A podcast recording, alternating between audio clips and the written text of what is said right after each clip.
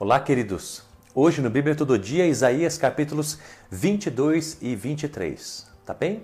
Porque o capítulo do capítulo 24 ao 27 aí é um vídeo específico de um assunto, de um assunto só, tá bem? No capítulo número 22 vai falar sobre, olha que interessante agora, sobre eh, a profecia sobre o cerco de Jerusalém. Agora Jerusalém seria de alguma forma eh, disciplinada, né, eh, assolada, destruída é, de alguma forma é, pelos seus inimigos. E Deus permitiria tudo isso. No meio de todas essas coisas, no meio de juízo da parte de Deus para com Etiópia, Babilônia, Tiro, Sidom, enfim, Deus inclui aqui também é, é, as nações, né, o povo de Judá. Olha que coisa mais interessante. Por que, que na disciplina de outros povos, Deus aqui no capítulo número 22 inclui Jerusalém, inclui o reino de Judá, o reino do sul? Por dois motivos, diz o capítulo número 22. Primeiro, é, por causa da incredulidade do povo, né? É, é, do verso número 1 até o verso número 14. E depois vai falar do verso número 15 até o 25 sobre a infidelidade da liderança. Tá bom? Então, esses dois motivos basicamente são os motivos por que Deus é, disciplina, corrige então seu povo, o reino do sul, Judá, né? Do qual veio Davi, né? Veio Cristo, né? Olha que coisa mais interessante. Por que incredulidade do povo? Porque de alguma forma Deus está disciplinando e não é de hoje Judá, mas Judá não se arrepende. Mas muito pelo contrário. Diz ali o verso número 8: Judá ficou sem proteção. Tá bom? Capítulo 22, verso número 8. Judá ficou sem proteção. Então, de alguma forma, ela tem dificuldades, ela tem inimigos, ela passa por conflitos, ela tem problemas, mas ela não se volta para Deus. Muito pelo contrário, ela tenta com seu próprio esforço humano é, é, do seu povo é, resolver seus problemas. O que, que eles fazem? Diz o verso número 9. Eles armazenam água, então eles estão sendo sitiados, eles estão sendo cercados pelos inimigos e eles buscam a Deus? Não, não, eles, eles procuram racionar água, eles procuram estocar água, eles procuram reforçar os, as muralhas, eles desmontam algumas é, cidades da vila, da aldeia, para fortalecer os muros, como diz o verso número 10. Eles fazem, como diz o verso número 11, é é, é, é, é, eles constroem reservatórios entre os muros para suprir eles acerca de uma necessidade. Eles tentam então, de alguma forma, fazer com as mãos aquilo que é possível, mas não buscam a Deus, como diz ali no verso número 11. Não olhaste para aquele que o fez, nem consideraste os que os formou desde a antiguidade. Então, essa é uma característica do povo de Deus, do reino de Judá.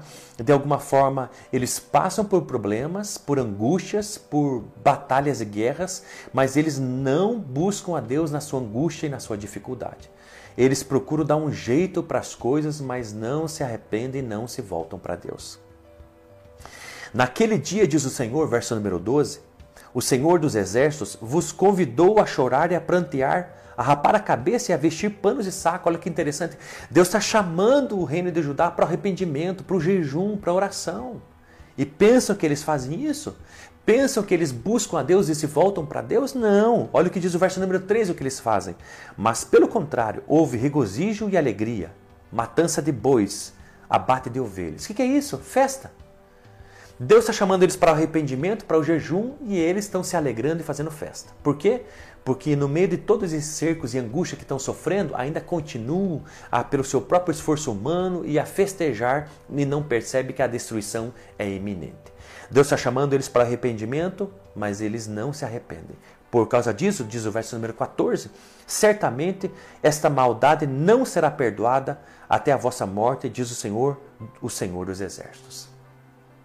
Então, de alguma forma, por que, que Deus vem com um juízo tão severo sobre então seu povo? Por causa da incredulidade do povo. O povo não está preocupado com Deus, está preocupado em fazer festa, está preocupado em viver sua própria vida e confia mais naquilo que pode produzir nos seus reservatórios, fortalecendo seus exércitos, seus muros, suas proteções, é, mas estão completamente esquecidos, frios em relação a Deus na sua vida espiritual. E no verso número 15 até o verso número 25 vai falar então sobre um homem, Sebna. Profecia contra Sebna. Olha o que Deus diz no verso 15. Assim diz o Senhor, o Senhor dos exércitos: Anda, vai falar com esse administrador, Sebna, o mordomo, e pergunta-lhe. Então olha que coisa interessante. Esse homem, Sebna, ele era o mordomo geral. Então, depois o rei era ele, era o segundo, talvez assim, do, do reino de Judá. E ele era o mordomo, o administrador, a autoridade dele era grande, era tamanha. É, fora o rei, não havia outro. Mas olha no que, que esse homem estava preocupado. Ele não estava preocupado de alguma forma em exercer é, justiça sobre o povo, é, cuidar da população, é, é perceber as injustiças e resolver os problemas. Não, ele estava preocupado consigo mesmo, egoísta. Ele tinha tanta autoridade, mas ele estava preocupado consigo apenas. Por quê? Porque no verso número 16 diz que ele é, tinha uma sepultura específica, ele estava preocupado em, em preparar uma sepultura, ele estava preocupado em pensar quando morresse o que ele faria, é, com magníficos carros, como diz o verso número 18. Então, de alguma forma, ele pensava apenas em si mesmo, ao invés de pensar no povo e defendê-lo. Ele era um homem poderoso, como diz o verso número 17, mas de alguma forma Deus o demitiria, como diz ali no verso número 19. Eu te demitirei do teu cargo e serás tirado da tua função. Então essa é uma outra característica pelo qual Deus veio com juízo sobre o seu povo. Porque além da incredulidade do povo, a infidelidade da liderança. E como se manifestava essa infidelidade? Uma liderança egoísta preocupada apenas consigo mesma, em conseguir as coisas, em conquistar carros magníficos, em se preparar para a morte, em construir sepulturas, estava apenas preocupado consigo mesmo. E enquanto isso, o povo perecia. Mas Deus levantaria outros líderes, líderes fiéis. Como diz ali no verso número 20 e 21, naquele dia chamarei o meu servo Eliaquim, filho de Uquias. Olha que interessante. E isso está retratado em Isaías capítulo número 36. E também em 2 Reis, capítulo número 18, verso número 18, verso número 18. Deus rebaixaria Sebna e colocaria no seu lugar um outro nome chamado Eliakim. Se você olhar essas porções da Bíblia, Isaías 36, 3, você vai perceber que ele de mordomo e administrador geral se torna escrivão. Ele é rebaixado. E Deus vai fazer isso com líderes, eh, seus filhos, né, lideranças eh, eh, infiéis do seu povo e vai colocar outros no lugar, como diz o verso número 21. E o vestirei com a tua capa e porei o teu cinto nele, darei a ele o teu governo. Olha que interessante. E ele será como pai para os moradores de Jerusalém e para a casa de Judá. Olha que interessante. Deus vai tirar certos líderes egoístas e vai colocar outros líderes da parte de Deus, do coração de Deus, que será um pai para as pessoas, que vai cuidar, que vai zelar pelas pessoas, ao invés de vai ter autoridade, mas não para explorar o povo ou as pessoas, mas para cuidar delas. Mas mesmo com né, esse homem que Deus estabeleceria, ele aqui é, viria ainda juízo sobre o povo de Deus, como diz o verso número 25. Por quê? Porque mesmo com um homem coração piedoso, o povo permaneceria com um coração duro. E no capítulo número 23 vai falar então sobre profecia sobre a ruína e a restauração de Tiro. Então Deus de alguma forma mostrando mais esse povo a Isaías sobre a sua ruína e é, é, restauração. Por que ruína? Porque Deus viria com juízo também sobre esse povo. Diz ali o verso número 9. Ali diz o motivo por qual Deus viria com disciplina e juízo sobre também Tiro. Foi o Senhor dos Exércitos quem estabeleceu esse propósito, para abater o orgulho de toda a majestade, para humilhar os nobres da terra. Olha que interessante, por que, que Deus viria com disciplina e com ira sobre também Tiro? e tudo aquilo que eles tinham eram muito fortes é, é, com seus navios, né? diz o verso número 1, né? Tarses, é, grandes comerciantes. Por que, que Deus viria então com, com juízo e disciplina? Por causa do orgulho desse povo, dessa nação. Olha que coisa mais interessante, nós estamos no capítulo 23.